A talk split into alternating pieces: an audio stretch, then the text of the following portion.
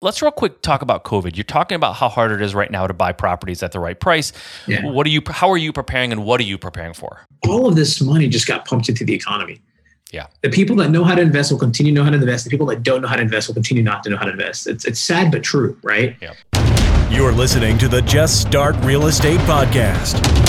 If you're serious about your real estate investing business and need real answers, you are in the right place. And now, your host, Mike Simmons. All right, guys, thank you for joining me on the show. I appreciate you being here. Welcome back. If you've been here before, if you haven't, then welcome to the show for the first time. My name is Mike Simmons. I am your host, and I am excited to bring you the episode that I have teed up for you today. Guys, I, sw- I talked to another really smart guy, a guy who is just crushing it in our industry. He came from the tech side of things, uh, just an entrepreneur at heart with a tech background. And after initially beginning investing in single family homes, which a lot of us do, he decided to scale up and go to apartment complexes. He started a company called Disrupt Equity, cool name, uh, and he's focusing on multifamily acquisitions at this point. And uh, he has uh, he's raised millions of dollars from multifamily syndications and nearly 2,000 units so far. He's not been in the game that terribly long, but he really knows his stuff. And like I said, he came from the tech industry and just has some great ideas about how to pull some of us out of the Stone Age and how we do things. And he's using technology to streamline his processes and just a smart guy who knows a lot about real estate investing, multifamily. Even we talk about some single family stuff. Like he's sort of done it all in that space. And uh, he's just running a great business. He's a smart guy. His name is Feras Moussa. And I was excited to talk to him, guys. And I'm not going to make you wait any longer. Let's dive into the meat of this. Let's talk to Feras. All right, without any further delay, Feras Moussa. All right, Feras, thank you for being on the show. I appreciate you doing this, and I appreciate you taking the time to talk to our listeners. No, thanks, Mike, for having me. Appreciate it. Glad to be here. Of course. Thank you. Thank you. Thank you. So, for those of you, those of us, those are the listeners who don't know who you are. I do because we just met, but uh, I, I, do a lot of research and I try to find out who I'm talking to before I hop on. Um, some podcasters go cold, totally cold. I can't do that. I like to have some idea of who I'm talking to and what their what their background looks like. But for those of us who don't know, why don't you give people a brief background on who you are, where you come from, what your background is professionally, and if if anything before real estate, and then kind of transition at how you got into real estate. No, absolutely happy to. I mean, you know, for me, I'm the tech to real estate guy, right? You probably heard that story many times. And, you know, for me, I mean, grew up in Texas, in Houston specifically, went to college and did computer science, always been an entrepreneur at heart, had my own little web company back in high school. And, you know, always knew I'd get into kind of that space in one way or another, right? And so I, I like to say I accidentally went to career fair, gave out some resumes, and because I had a web company, you know, attracted the bigger companies, right? I had something to show, whereas other people, you know, at that point in their life, most people hadn't done much. Right. And so accidentally did an internship, you know, at Microsoft, right? Loved it. And you know, I was kind of weighing what do I do, and I decided, all right, three years and I'm out. That's what I told myself. So three years, you know, kind of go get that on my resume, go get that experience, and then you know move on and go do my own thing. And so ended up being three and a half years, but I did leave Microsoft. You know, uh, left on really good terms. As kind of it was that extra half year because I wanted to make sure I left at the right point in time in the release cycle, where no one is you know not ruffling any feathers and. um you know, left and kind of had my own software company for several years. And like a lot of people, was starting to explore different ways to invest, right? And you know, had obviously coming from the tech world, stocks is the thing everyone thinks about. But yep. you know, I was looking for different opportunities. Let me stop you real quick, if you don't yeah. mind. I, just real quick, what was your? You said you had a, a software company for a while mm-hmm. when you left Microsoft. What was that software company? What'd you do? Yeah, so I mean, initially we were we were building, we were kind of identifying gaps within the various app platforms, right? And we had our own system that was literally doing a million API calls to Microsoft today, kind of collecting analytics, trying to figure out what apps are trending and is there an app would compete with. Okay. And so that went really well. And then at the end of it, kind of that third year, we doubled down and built property management software, right? I was starting to do the real estate at the same time, and I kind of saw that gap. And that ended up not working out, but that was kind of the focus of that. Can I ask what gap did you see in the in that so market? the property, I mean, yeah, good question. So initially the thing that I was saying at the time I had, I don't know, five rentals maybe. And there was not a good tool for anyone to kind of track and keep really monitor the portfolio. Yeah. I went to a lot of events. The only other guy I don't, there's only one other guy. His name is Greg that I know. He was the only other guy that could tell me what his real cash on cash was on his properties. No one else really had a good system. Me and him are very analytical. Yeah. But there was kind of really a you know a simple tool to help owners that are you know kind of in that one to ten unit range, right? The the the not newbie but not sophisticated owners, right? Yeah. Go manage our portfolio, collect rents, and then kind of fill that gap. And I think the gap was definitely there. We just ended up pivoting, trying to do property management full blown because it's you know a much bigger bang for the buck. And Yeah. now that we have our own management company here at Disrupt Equity, I realize all of the mistakes that we were making. Like we would have never been able to compete in hindsight. What were So- some of those mistakes? Tell people what what were some of the things that you did I mean, it's I guess so for us, you know, initially for the person, you know, the the, the non-sophisticated person, right? They Excel was our competitor, right? And we can compete with Excel because we can flush it out, provide a lot of kind of the right tooling. Well, and you know, those guys aren't using anything. So the the barrier of entry is really low for them, right? Yeah. Now with a property management company, the first thing to realize is, I mean, that that software is the core of that company. So ripping it out, it's like ripping out a heart and trying to put a new one in. It's not Yeah. very easy, Yeah. right? And even get them to want to make the change, right? I mean, there's a lot of friction. So I think really glossing over that, and so then we realize, okay, our customer is going to be the companies that are smaller that are growing. They'll grow into us, right? We're not going to be able to go get anyone off of what they're using well to grow into us you realize these property management softwares are not just one piece of software. It's really 10 different things brought into one from accounting from you know leasing to you know uh, just vendor and maintenance. I mean there's a lot of pieces. And so yeah.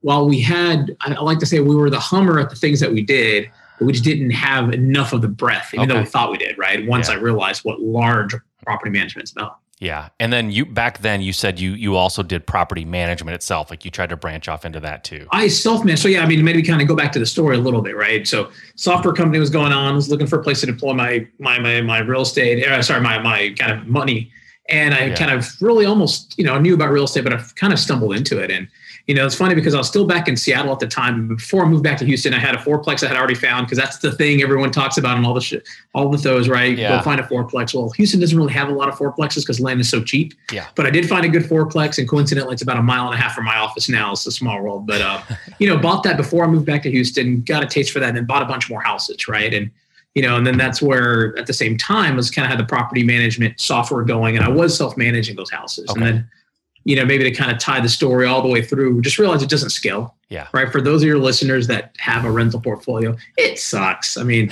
you know, you get, you know, I had 12 units and you have 12 different insurance policies, 12 different loans. Each loan is different. Each insurance policy is different. Loans get sold to other companies. Plus, I mean, I actually didn't have much friction on the tenant side. So I was lucky in that sense, right? I had, you know, better quality tenants. I screened them, didn't have a lot of churn. And so that part was easy, but it's just all the other minutia. Yeah. And you know, while you can be very successful with rentals, right? Not the dog on that, it just didn't scale very well, right? In my mind. And so that's Okay. ultimately kind of found out about multifamily and just going off and doing my own kind of larger apartments and you know started disrupt equity and the, the rest is kind of history from there. Okay. So what made you specifically, you just said it doesn't scale well, but what did you see in the in the apartment market that you loved so much that you didn't have in the individual, you know, residential house market? Yeah. So, so no, maybe to answer that question a little differently. So, what we do today is syndication, right? What I love about it is three things. It's a numbers game, right? Which you have that on the residential side, Mhm. right? But the difference is you can't do things like forced appreciation, right? And you know that's a problem. Whereas in commercial, I can literally almost you know we call it forced appreciation. I know if I go in do this business plan, and you know just simplest example, we have a deal actually we're selling right now, 30 down units that we had brought online. We're going to home run that deal because we knew if we brought the units online and got them rented, we would increase the income so significantly, right? And the way commercial is valuated, it's valued on income. And so you can't do that in residential. That was a big one, right? Finding, you know, 30 houses, or let's just use an example. If, you know, we're buying a 200 unit apartment complex, finding 200 houses to buy is a lot harder than finding one 200 unit apartment complex, right? Yep. Yep. And so that's kind of, it's really, there's a lot of closings, a lot of transactions in the real estate residential side.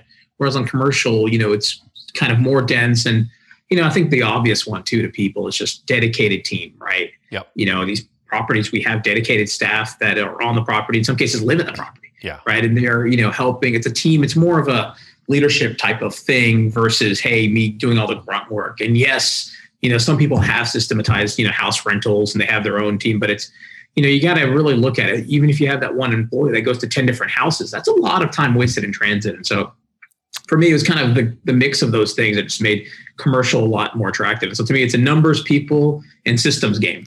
Okay. So I think systems was the other big one, at least for us. It's been a big part of our success is just being disruptive, right? And sorry for the pun, but yeah, finding things that are it's a really inefficient market. Okay. Right. And, and and and sorry to kind of maybe I'm hopping around a little bit, but you just maybe gave me a good thought. Is that okay. back to the software thing? The reason the, the reason I left Microsoft was to figure out, you know, there's a lot of smart people that are working on tech problems at tech companies. Very few of them go into old industries like real estate. And so I always from the get-go, my vision was to go off and go to some of these dated industries and apply the things that are almost the norm in tech yeah. and into some of these other industries. And yeah. you know, I've kind of since done that with the way we've kind of been able to grow. Yeah, it's funny when you have that philosophy. I think it's it's like for you coming from tech, like you said, it's like of course, this is standard op- this is just standard in in tech industry, but you go into an industry that's a little bit behind the times, it's like you're revolutionary. You, when you're just doing something oh. that in other industries is pretty pedestrian, right? Um, it, not to say what you're doing is pedestrian, but you know what I mean. It's just no, no. I mean, even the simplest thing. I'll give you the the simplest. This is like one of the first eye openers for me. Our email templates. Our email templates. Several years ago, we were the first ones to have beautiful, mobile friendly, you know, we call them dynamic responsive email templates all the other ones, like all the updates from other operators, they were cruddy. I mean, I've invested in several of these and I saw them all. And so then we started sending these out, and it was funny to see everyone all of a sudden try to react and try to almost like some of them you can tell were copies of ours straight up. And that's a simple thing. Whereas tech, yeah. I mean, come on, responsive email is like 101 type of thing, right? And yeah. you know, even another good example Slack right? I mean, I've been using Slack for geez, since it first came out, like you know, six, seven years. Yeah. Well, I mean, most guys are just now starting to adopt Slack, and you know, we've, I mean, even on our management side, we've we've forced the teams to use that type of collaboration. We've since moved everyone to Teams for a different reason, but you know, that's just something yeah. that again, everyone in tech knows what Teams and Slack are. Yeah. Yeah. Most people in real estate still don't know what they are, right? And the ones that do, it's it's been a new thing the past year, year and a half. Yeah, I mean, you're right. I mean, even like pay per click, which has been around forever, right? I mean, there's still a lot of investors. I talk to them who they'll go, "What is what's what's PPC? What's pay per click? I don't yeah. understand that. What is?" So let me ask you a couple questions. Let me let me go back to the the reasons why you like uh, the syndication game and in these apartment complexes. And I'm just gonna I'm gonna approach this from someone who has rentals in single family. I don't have mm-hmm. apartments, and this isn't me arguing with you. It's more like I want to just what, what's important to me is the people who are listening to this who are going, "Hey, wait a minute, what about this?" I just at least want to get these thoughts out in the open and have you address them from your perspective, right? Yeah. So let's talk about and I'm not going to get into the super deep weeds, but let's just do some of the high level ones that you hear single family home folks arguing all the time. And uh, number one is uh, renters who rent single family homes have hmm. more of the home ownership feel. Therefore, they'll stay longer. They have more home pride. They can store things. So it means they're a little bit more likely to not want to be transient because they have a basement or a garage hmm. full of things and their kids are playing in the yard. And, you know, they have all those things that make them feel like they, uh, they own a home or they're in an actual home because they are. And, and so you have people who stay around longer and they take better care of things. Yeah, I mean, I think that's totally a valid point, right? It's not that there's right and wrong, and I think yeah, people, you know, sure. it's not like you know, no, no, no, no, no. To me, it's a numbers game, though, right? Yeah. It's part. I mean, we bake in what it costs us to turn, and guess what? Whenever we do renewals and we get people to stay, and you know, we give them a, you know, a we get them let's just say we offer to install a ceiling fan and re-put a you know new paint for them yeah that's cost us $500 it's better for them to renew at the $100 a month premium right. than it is to spend the $1000 that we already budgeted yeah. And so for us, investments are more of a numbers thing. And yeah. to your point, though, the flip side of that is a renter in a house is is likely to be able to outgrow that and go buy a house at some point. Yeah. Whereas an apartment, right, the income thresholds are different. And you know, honestly, if you you build the right community, this is this is something we didn't even talk about that I really enjoy about what we do is that we can turn you know rough deals into communities. And I mean, I mean that holistically in terms of places people want to go and stay. And yeah. they, you know, a good apartment actually tenants there will continue to renew, right? And because you've built a, a nice place and in a good area that they want to stay at. Yeah. And they will actually police the other tenants, which is the great part about it, right? As you got to do that. And so yeah. they will say, well, so and so, well, he left that bag of trash. Guess what? And so, you know, I think, I guess to me, it's a, it's a, it's more about the numbers of it if it supports it yeah, all means. And then, you're right. You know, there's kind of a other side of the coin there. Yeah, you're right. And I like I like what you said about, and it's true, right? So this is one of those things that you have to consider if you're a single family person. The single family renters typically, or a lot of times, they are eventually they want to get into their own home. So they're almost predestined to leave because ultimately they want to own their own home. A lot, not always, but a lot of times. How do you? And I'll I'll phrase this differently so it's not more like a uh, combative framing, but how do you look at um, diversity. And I don't mean diversity in the people who you rent to. I mean diversity in the location, meaning you buy an apartment building and it's in a location that's pretty good, maybe even is getting better, and something happens and goes the other direction. Now you have, you know, 150 of these units that you can't, you know, there's with single family sometimes you can buy in different towns, different areas, you can diverse your risk in terms of an area kind of going bad for whatever reason. Mm-hmm. Um, with apartments, you're, you know, you're not moving the apartment and you have a bunch of them basically stacked on top of each other, a bunch of people. So how do you when you're evaluating a property, an apartment complex, what is your, if any, your thought process on where it's located, crime rates, income, all those kind of things? Yeah. So I'll say three things I want to say maybe to that. The first one is any deal we're evaluating, it's constantly about, you know, looking at the big macro fundamentals and then drilling down. On each step, you're taking risk out of the equation, yeah. right? And so we do look at all of those things and, you know, as well as price, because I'll buy a deal anywhere, right? And that maybe goes to my second point, which is, you know, there is money to be had no matter where you are. I mean, you know, we our traditional models have been in the C value add, CB value add there's also money to be made in A space, right? We're yeah. kind of class A apartments. And so to me, it's about kind of weighing the risk and then the reward together. And then maybe kind of the, the third piece of that is this is maybe what allows syndication to be really powerful, right? Because instead of me, let's just use an example, right? If you want to buy a $10 million apartment, that's $2 million, $3 million that you have to bring to closing. So instead of me putting two, three million of my own money into that deal, and now I'm very much doubling down on that area, like you said. And there's things that I'll never be able to control, right? The city decides to plop down a highway, and you know I can't do anything about that, right? Right. And so instead of me kind of having to bet all in on that, well, syndication kind of helps people glom together, you know, funds into one larger vehicle that you are all then going forward on, right? But everyone's taking a smaller piece of risk, and so I think True. that's what's beautiful about syndication. It helps kind of mitigate that problem. Okay. Because you know you have that problem no matter what type of real estate you do. Okay. Are you buying all the, the properties that you buy locally or in your state, or are you all over the United States or all over? No, we're. I mean, we're so our, our main market. So we're based here in Houston, but we have properties throughout Texas and Georgia. It's kind of our other market, and we want to get into Florida, but I can't find a deal. So, Mike, if you know a good deal in Florida, let us know. okay, we'll do. Hey, if anybody out there knows a good deal in Florida, reach out. We'll yeah. give you some contact info at the end here. So, um, how do you how do you use technology to help people and how do you identify good opportunities? Like what are how are you using that tech background to kind of aid you in this in this venture?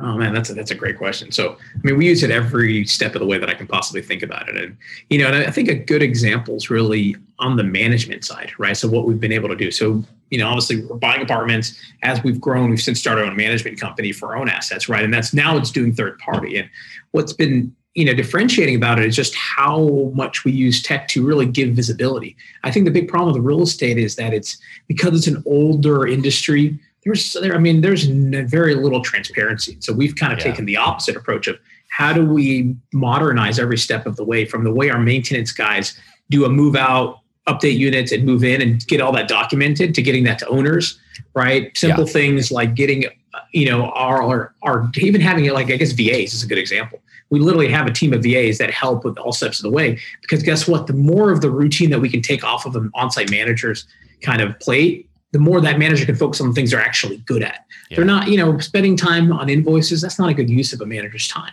Working with tenants is right, mm-hmm. and so really thinking that across the board, where if you have a resource that is not as expensive but can be used to help audit, help kind of organize. I mean, you can really start to run with it. Yeah. And even, I mean, maybe one other big one too is just Asana. The concept of task management. I've had six different management companies that we've used.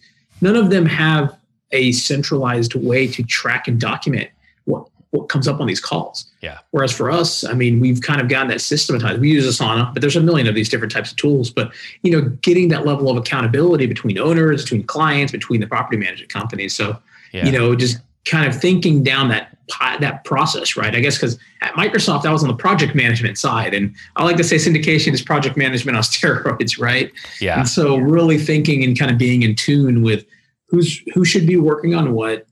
Are they moving forward? Are they stalled? Right, and how do we help them block them? Right, and what's yeah. really you know what's taking their time, and can we kind of rejigger things? Okay. And so Let me ask yeah. you this real quick. I have I have a, a question that's going to take a little longer and a quicker one. Asana versus Slack. Uh, what's the difference? Why do you use both? And the reason I'm asking this is a little bit off topic, but you're a tech guy, and I, I literally just had this discussion in my uh, my mastermind company, and we were like, we're using Asana, and somebody's like, well, what about Slack? And we're like, wait a minute, why are we? We don't need two, so we're going to two different places. So we really had this debate. A bunch of a bunch uh, a bunch of non tech people having this debate. Yeah. So what is the difference? Why do you use both? Great question. Then let's add an email to that too, just to help really solidify Perfect. that, right? right. when should I use email? When should I use Slack? It's kind of confusing. So, yeah. Uh, you know, Slack, the easiest way to think about it is, is it's a replacement for your texting, right? right? No longer are you guys texting all over the place. And because text is not reliable, right? I don't know if people know that, right? The delivery is not guaranteed. Whereas, you know, with web tech like Slack, you can. Now, Slack and email are both a endless stream of communication right? Mm-hmm. That's ultimately what they are. There's just, you know, there's things coming in, coming in, coming, come in, right? Now, with a tool like Asana, you can distill all that into the actual tasks that need to happen. Okay. Right. So, you know, the way to think about Asana is more task, more action items types of pieces, right? Okay. Now, email is kind of that, but not enough people have enough email etiquette, right? I mean, I learned very early on at Microsoft how to work emails and be very like I, I never miss an email. My team knows that. There's never an email that I, at some point I'll get back to it. I'll maybe bombed. I don't get to for few weeks, but my email's very the you know I treat it like a task list. Yeah. Okay. Right? So Asana is kind of a more simpler way for people to do that.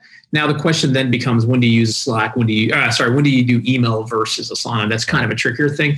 But Asana is really you break down projects into tasks. You give them as ownership.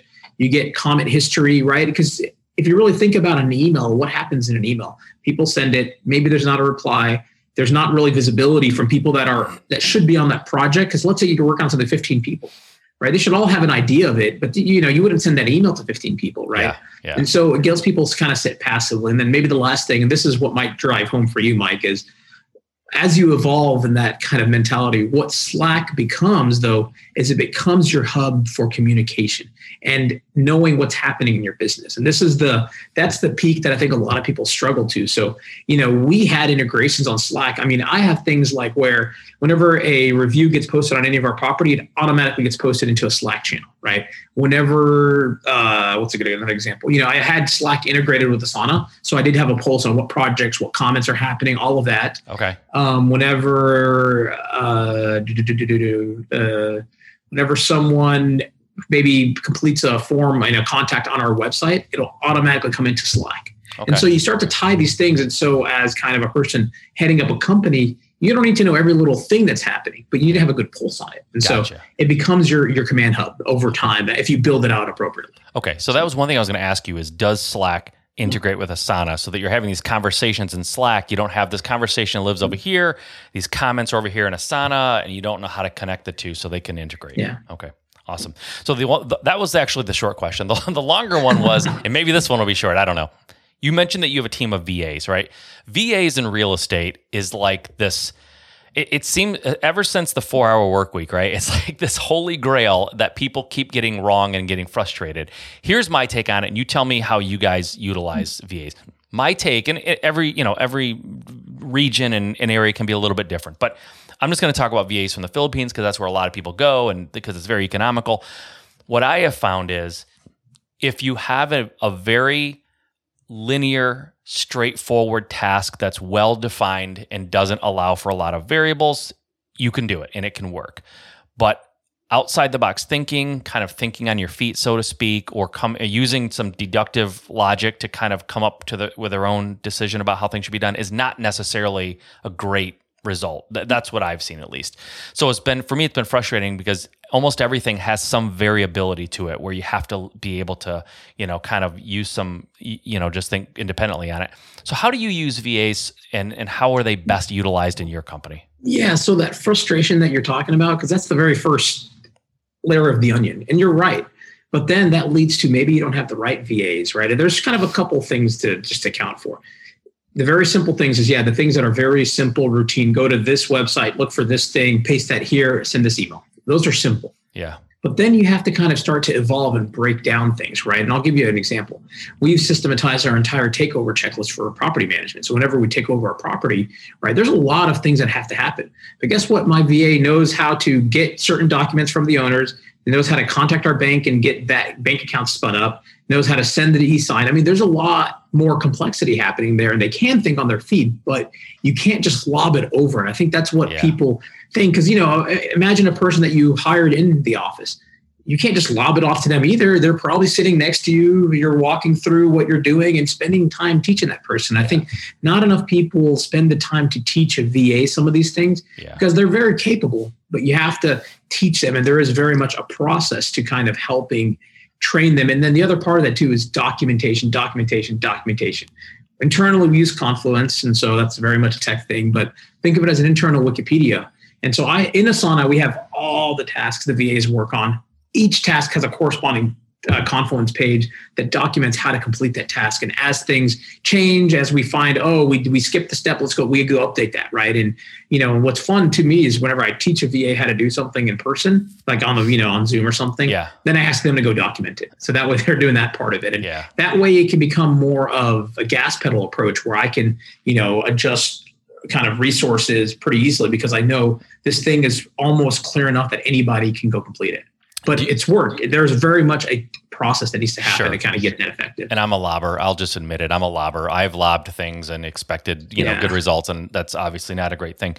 Um, so, uh, do you use a, a, service to find VAs? Do you find them yourself? Do you find it's we interview them ourselves. You interview them yourself. You know, there's different websites, but we definitely interviewed them ourselves, and you know, when we told them, hey, you know, we pay them well, actually, probably too well sometimes. I was talking to our co friend Chris that I mentioned last week. Yeah. And I mean, yeah, he, he, I think I'm paying mine well, but I mean, I want that. I want the cream of the crop, right? I've learned as I've grown, it's better to pay up for an A than to pay down for a B, period. That's my new, my yeah. new epiphany like the past, that. you know, I'd say past year and a half. And so, like you know, we pay, and I'm by, by paying more, I'm talking we're paying a buck more, right? I mean, yeah. but that's, not really much cost on us, but it is a big difference on their side. And, and so you they, almost said it. You almost said it. What what do you pay your VAs? Can you say it? Is it a big big deal? Seven fifty an hour, six you know between seven between six fifty to seven fifty an hour. Okay, so okay. kind of six fifty to eight. I mean, it depends. I mean, there's one of them. A few of them are like rock rock stars. I'm like, man, you know, I'll continue to pay them because yeah. they're just producing, right? Yeah, yeah, yeah. And so, um, you know, and I'm happy to pay it and they're happy to get it because they care about the job. I mean, the, the sense of care about the job and pride of it is actually important. Yeah. And we have our VAs on our video calls with the team. I mean, we get them part of the team. And, and I tell them, I promise I'm going to do this maybe next year. I'm going to fly the entire team from here out to Philippines. We're going to go hang out with all of our, you nice. know, do what's kind of a company thing. But probably a blast maybe, and cost effective for the company because I think you can yeah, probably so do it's a about lot more. incorporating them into the culture, right? Yeah. They need to feel like they're part yeah. of the team and they work U.S. hours, right? That's part of the requirement, but they're you know they're used to it, but you know they enjoy it, right? I mean, you want to make it to where they love what they're doing and the same time they have kind of a go-to way to get help right? Yep. It's not about just lobbying so you have to really you know you have to plan for it right? It's work. I mean on our side it's absolutely work to do yep. that so. Yep. do your vas work for you exclusively? I mean do they work full-time? Yeah. Okay. and that's actually that's actually a very good point that i, I kind of glossed over. You, you, should anyone hiring vas guys i mean seven bucks an hour full-time do the math. What is that 20 grand a year 30 yeah. grand a year? Yeah. Not even. you should have your vas work full-time for you because if you get in a situation where they're kind of juggling between two, three things, that's whenever problems happen because then you don't know what's on their plate and are they actually doing it or not. I mean, that's a bigger problem. So for us, you know, we we we expect them to work for only us, right, full time. Yeah. So they're available during kind of U.S. work hours. Seven dollars an hour, forty hours a week, fifty-two weeks a year is fourteen thousand dollars. So it's way yeah. cheaper than even you were throwing out there. So I, okay, let me ask a dumb question now. How do you know when you pay your VA seven dollars an hour and they tell you they're working full time for you that they're not working for three other companies at the same time? It's funny. So, so for us, the, the the service that we've hired them through is Upwork. Okay. Upwork actually has a little kind of client installed on their computer where it actually sends screenshots. We don't audit it though. I mean, you know, once you have a VA going, you just yeah. you know you trust them. It's just like any other employee. Yep. But it's there for most. And not one of them didn't have it, but um, it's very much there if we needed it. But yeah. you know, it goes back to the system, and I mean, they're either getting things done or they're not, and it should be pretty apparent, right? So and this right. goes back to Asana, yeah, right, and using Asana appropriately. I, I love that, and I, I asked the question not because I think it's necessarily valid. I just know how people think when they hear this kind of stuff. So you're absolutely right. I have the same philosophy. To a point, I don't care what's happening as long as I'm getting the work out of them that I expect to get in a 40 hour week. Like, you know, if you have a VA who just can crush more than they're exceeding your expectations, getting everything done, and they're only, you know, for whatever reason, they only work 30 hours one week, like, I don't know. Do you, you really care if things are getting done? It's when things aren't getting yeah. done. I have someone that, yeah, I mean, they're getting all their stuff done. I mean, I, I don't care if they work one hour a week. I mean, if they're getting everything done and, you know, they figured it out, by all means, you know, yeah. I don't, I don't want a person that I have to micromanage. Yeah. That's yeah. that's that's more cost than give letting them slide on five ten hours a week. So. Totally, totally. So let me ask you this: a little bit off the uh, out of left field, but what are the some of the challenges that you faced or face now even but originally when you went off on your own because you work for microsoft obviously a very st- established company a lot of things just sort of happen in the background you don't have to worry about it as a business owner as an entrepreneur what were some of the things that you had to adjust to or figure out a little bit Oh man, that's a that's a great question. It's a lot. So I mean, you know, from the software thing, the thing I learned or out from that software company I had is how important sales and marketing actually is to success. You know, even if you think you have the right product, there's a, you need just as much work on the sales and marketing. Yeah. And so that's something in, with Disrupt I've made made sure not to make that mistake. Right. You know, really doubling down on that part of the business. Um, another one is just you know growing, right? I mean, you have to, I like to say kind of growing a company is it's kind of like, you know, I used to do a lot of mountain climbing, but you climb, you know, different hills. So once you get over this hill, then you see the next set of fires. Yeah. Then you kind of glow. And so, you know, and I think too many people, and I see this even with close friends, where they they fixate and think growing, you know, starting a company, entrepreneurialism is about having everything figured out. Yeah. It's absolutely not. It's about making sure that you're not going to make a mistake that you're going to completely regret but only doubling down on the fires and everything else is okay. You don't need to figure out every little loose end. It's about kind of really doing the things that matter when they matter more. And it's easier said than done. And it's not that we're perfect, but it's very much needing to be aware of that. And then now, kind of where we've gotten to, it's more about enabling people to be as effective as we were, right? I have to yeah. not do the things and get out of it because I need to spend my time on other aspects. And that's where kind of mentally we're at now. And, you know, have a partner on Disrupt Equity. And it's just funny because, you know, I have to kind of pause and say, okay, we need to let this person run with it. Let's just, whatever they do, they do, right? And then we'll see. And then we kind of give feedback, but really yeah. enabling others is kind of the, the, the new challenge. And so, okay, I've meant I've mentioned disrupt equity when I did your your intro. You've mentioned a few times. What exactly what is it, so people understand what you're talking about? Yeah, so disrupt equity. Great question. And I guess a lot of the stuff that I said so far is the combination of disrupt equity and disrupt management. But disrupt equity, long story short, we find investment opportunities, right? Multifamilies are bread and butter, but we're open to other asset classes, whether it's, you know, storage, office space, et cetera. And we will basically put together the deal, right, in terms of the financing, you know, sourcing the deal, and then also raising the money. So we do raise our most of our equity with our investors we invest in every deal as well. But you know, like going back to that analogy earlier, for raising three million dollars, right? That's coming from our investor pool, right? Yeah. And we do have you know all sorts of different investors. A lot of them are engineers and doctors, but I mean up and down the spectrum of people. And then we will buy the asset, operate, implement the business plan, obviously, you know, with the goal of getting returns for people. So that's disrupt equity. Now, out of necessity, we've also started disrupt management, right? And that's where it's we're seeing kind of the gap in the market. There's not a good management company that's modernized, and you know, it obviously does our deals too. So, yeah. Do you take one-offs and disrupt management, or is it just for you guys or large? like clients who have a lot of doors? No, so we've we I mean we do third party management now. So far it's been for friends, people that we know, yeah. right? Or guy directly connected to. We haven't done you know blast of marketing because you know I'm trying to get all the house in order first. Um, but we'll we'll take on management of deals if they make sense, right? in markets that we're already in, yeah, right, or someone has a big enough meat in a market to kind of get into, right? Because gotcha ultimately it's not called you know some random management company. It's, it's, called disrupt management which sometimes i'm like oh man yeah that's our name. So we have to be you know we have to perform right? It really like I, that's yeah. what makes me nervous now so. Yeah i got it. So you scaled to 1500 units in less than three years. Talk to me about that. What's involved? That sounds like breakneck. It sounds uh, crazy fast you know riding a rocket ship. How, how did you do that and and stay profitable and efficient and responsible yeah, and all so, that good stuff no, so I mean, good question. So we're at 1,500 units now. We actually we've, we've sold a few deals too. So okay. we've done a few deals full cycle in that time frame too. So okay. ultimately, I mean, it's about having a good partner and about you know performing. I mean, I think it's really it's about performing, and this is where whenever we first started, we were kind of a breath of fresh air for our investors, right? In terms of you know, doing things differently, full transparency, full visibility, right? People like that. And then performing, right? And telling people you've performed. I think a lot of people that we're we weren't good at that at the beginning. I'm like, we've home runned our deals. I'm like, we should talk about that more, right? People see that. Yeah. And I mean, it goes back to systematizing, right? So actually, I mean, you asked about the VAs, and I had this train of thought, then I lost it. Another thing too is we underwrite more deals than anyone I know. I mean, I have that systematized from. I spend a lot of my day on the phone with brokers, talk to figure out what's what's happening, what deals are blowing up, where my opportunities might be.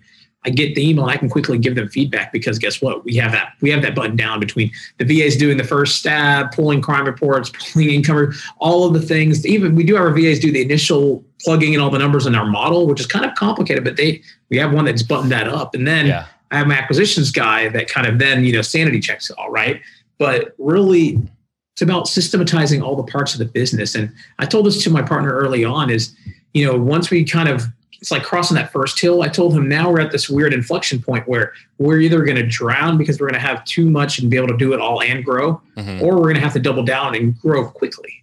And then we did that. Luckily, you know, we doubled down, and I just remember we were we were turning every stone to find the a deal deals that made sense. We knew we had to buy a few to kind of grow Yeah. to where we can support more staff, right? Gotcha. And so for us, I guess the biggest thing is we've we've dumped every dollar back in the company. I mean, we've been very much. That's luckily I have a partner who thinks the same way, and you know, it's been about growing that. And so Yeah. rather than me pulling money out, you know, I'd rather go hire on someone that could do it better than me, right? Yeah, yeah, that makes sense. So to that end, how do you find investors and and build those relationships? Like where are where are you ah. finding these folks?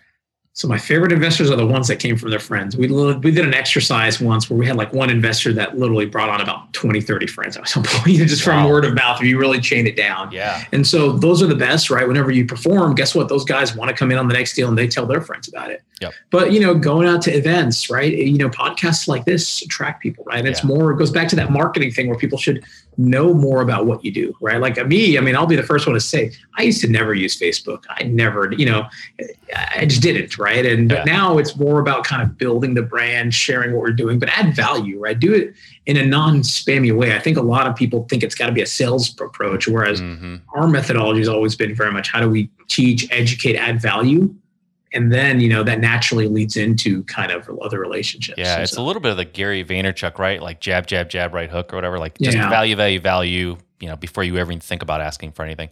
Um, okay, so I had a question. Now I lost my train of thought.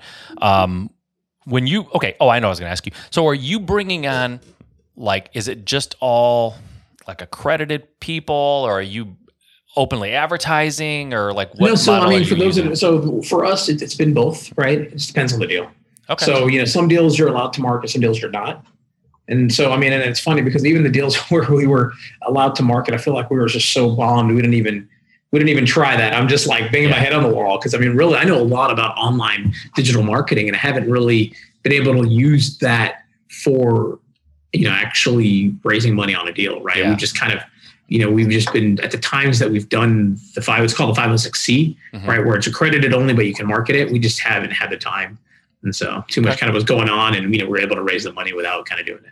Okay, awesome. I, I love that. So you, sometimes you can reach out. So I know, and just so people know, I like I'm not a lawyer. I don't think you're a lawyer. I, just be careful before you start advertising any deals and interest rates and absolutely. I mean- returns and all that. You get so much trouble. Yeah. If, if anyone's raising money, you should absolutely talk to an SEC attorney. I'm happy to make recommendations, right? You know, there's a process to raising money, right? And raising it the right way or not. And there's kind of, there's a lot that goes into structuring. And so people don't realize it, but I mean, any deal that you do, there's just a lot of legal side of things that have to happen Yeah. from the contract to getting all the entities created to all the SEC compliance paces to getting all the right filings done. yeah. And so people, I think some people don't, they think they can kind of glom together some chunks of money, but a lot of people don't think do it the right way. So yeah, there's definitely a method to that madness. Yep, SEC attorney. That's the that's the takeaway here. Go to them before you start doing anything.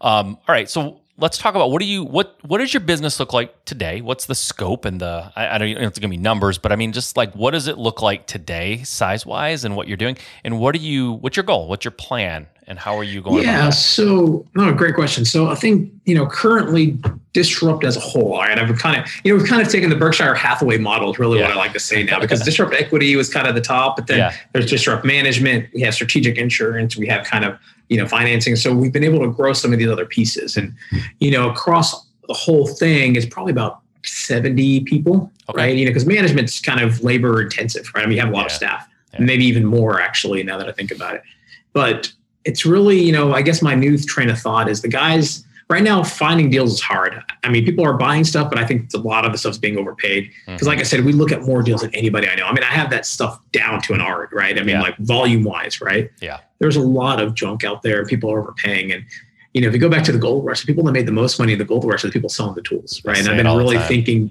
Yeah. more in my head about how do we, you know, provide. I think we're kind of in that golden age of syndication, right? Where there's just, you know, because of the the the ability to for people to learn and get self educated is becoming a lot more available yeah, right? And so I've been really, how do we provide a lot of the right pieces along the way, syndication in a box, right?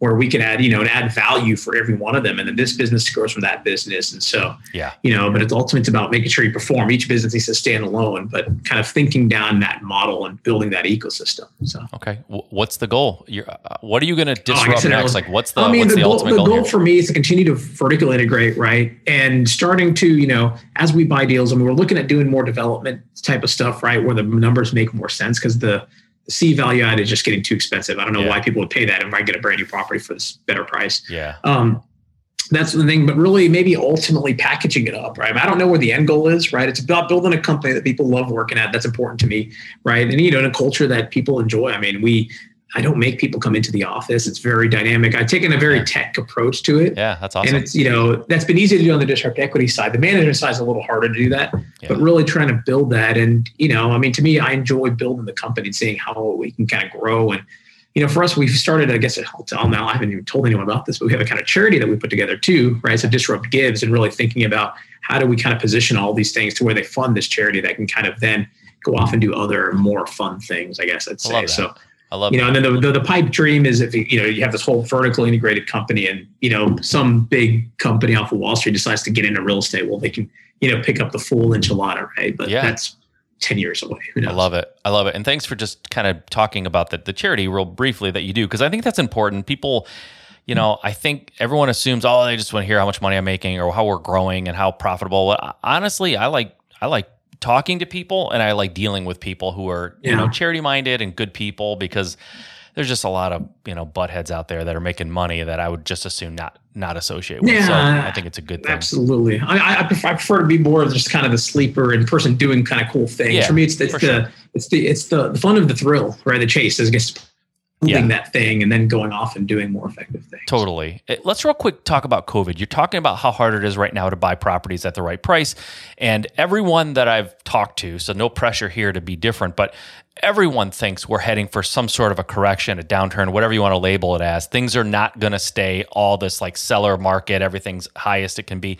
Like, what do you think is maybe coming down the pipe? Knowing we don't have crystal balls, I get that. But Yeah. what are you, how are you preparing and what are you preparing for?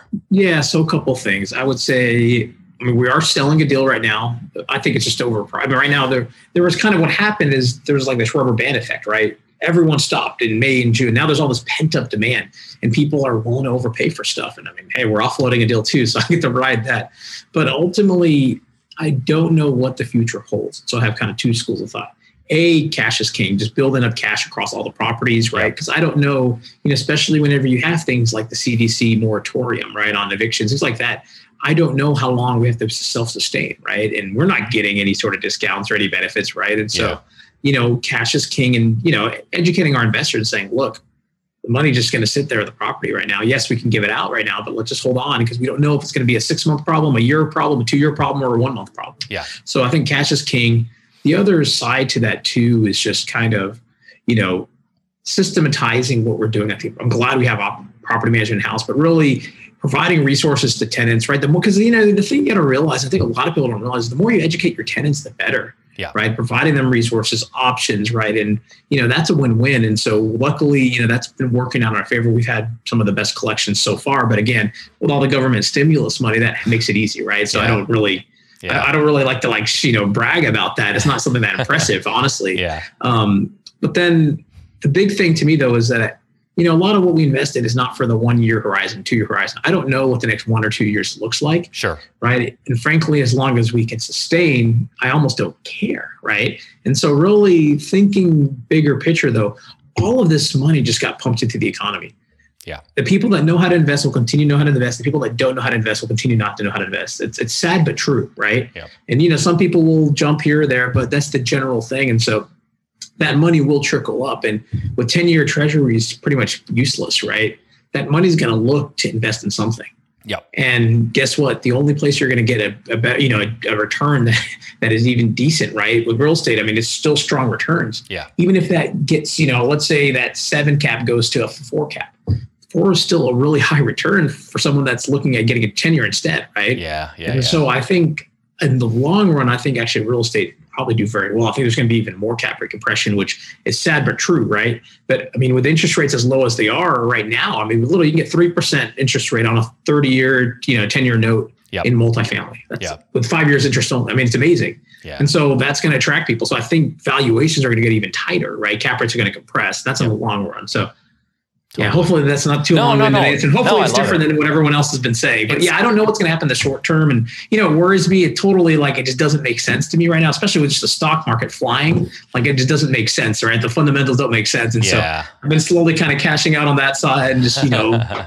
you know, well- holding on. I mean, for me, I just look at it on my personal side. I'd rather just not ride the the run up that may happen in the next five months or the rundown. I just kind of sit on the sideline for a little bit. Well, when the Right, then, you fundamentals are not making sense, you know there's Yeah. potentially something wild that's going to happen, right? It can't. The Yeah. fundamentals cannot not make sense indefinitely. It's something's going to Yeah. change, right? Right. So, So.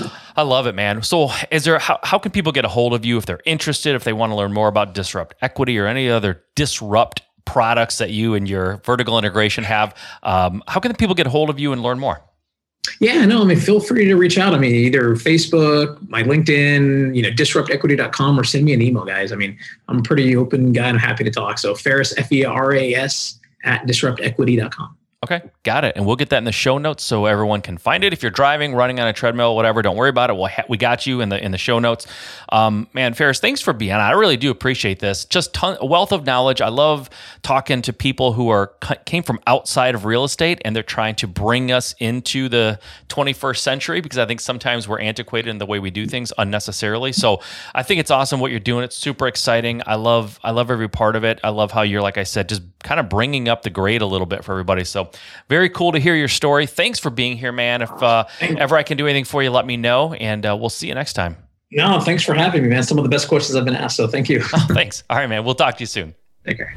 All right, guys. Hope you enjoyed that. I had a good time in uh, interviewing uh, Feras. Smart guy. I love guys that come from that tech industry and they always see such an opportunity, and they should because real estate's a little bit antiquated sometimes, and you can come in and really disrupt. And it's exactly what he named his company. It's exactly what he's doing. He is coming in and trying to help us find a better way and find a better way for his company to uh, service investors and and uh, you know his lenders and things. So I love it. Anytime someone comes in and tries to improve in an industry that's a little bit lagging behind at times, it's a cool thing. So hopefully you guys enjoyed that and got something out of it. Uh, I love the part where he's talking about how he started and things that he did right and wrong. It's always important to hear not just the success stories, but I mean, and he's a success story, obviously, but to hear along the way they they did things that didn't work, right? Because we're all human, we all make mistakes. So I love hearing that stuff too, guys. Bottom line is, it's all good stuff. It's all knowledge that you can utilize in your business, whether you have one now or you're planning on starting one. But nothing happens until you go out there and take action. Execution is king, right? Get out there and execute. Make today the best day. Go apply this knowledge. Become better, faster, stronger than you are today, and you will succeed. All right, guys, we'll talk to you next time. Okay, you're still there. You're still listening. That's awesome. And I really appreciate that. Now, hopefully it wasn't an accident. Hopefully you didn't leave the room and I'm just talking to an empty room right now. But assuming you're still there, I want to do something really, really cool for you. For a limited time, I want to give you a free digital download of my book, the entire book level jumping. If you're a listener to the show, you know it just came out and it really details how I took my business from being like one where I was just doing a few deals a month, maybe one or two deals a month, to doing over 10 and sometimes 15 deals a month and over a hundred a year. And I went from doing very little profit to over a million dollars in profit. And I made that transformation in a 12 month period. And this book talks about what I did, the steps I took to transform my business and how you can too. So grab a free digital download and you can get that by texting the words just start as two words now, just start to the number 55444. So text just start to 55444. I will send you a free digital download of my book. It's the complete book. There's nothing held back, and that'll be completely yours just for making it to the end of the show and listening to me. And I really, really appreciate it, guys. So I want to do something nice for you. I do this every once in a while at the end of shows. And if you listen to the very end, every once in a while, I do a giveaway like this. So hopefully you enjoy that. Go grab a free copy. I hope you read it. I hope you love it. Reach out, let me know what you think. All right, guys, talk to you next time.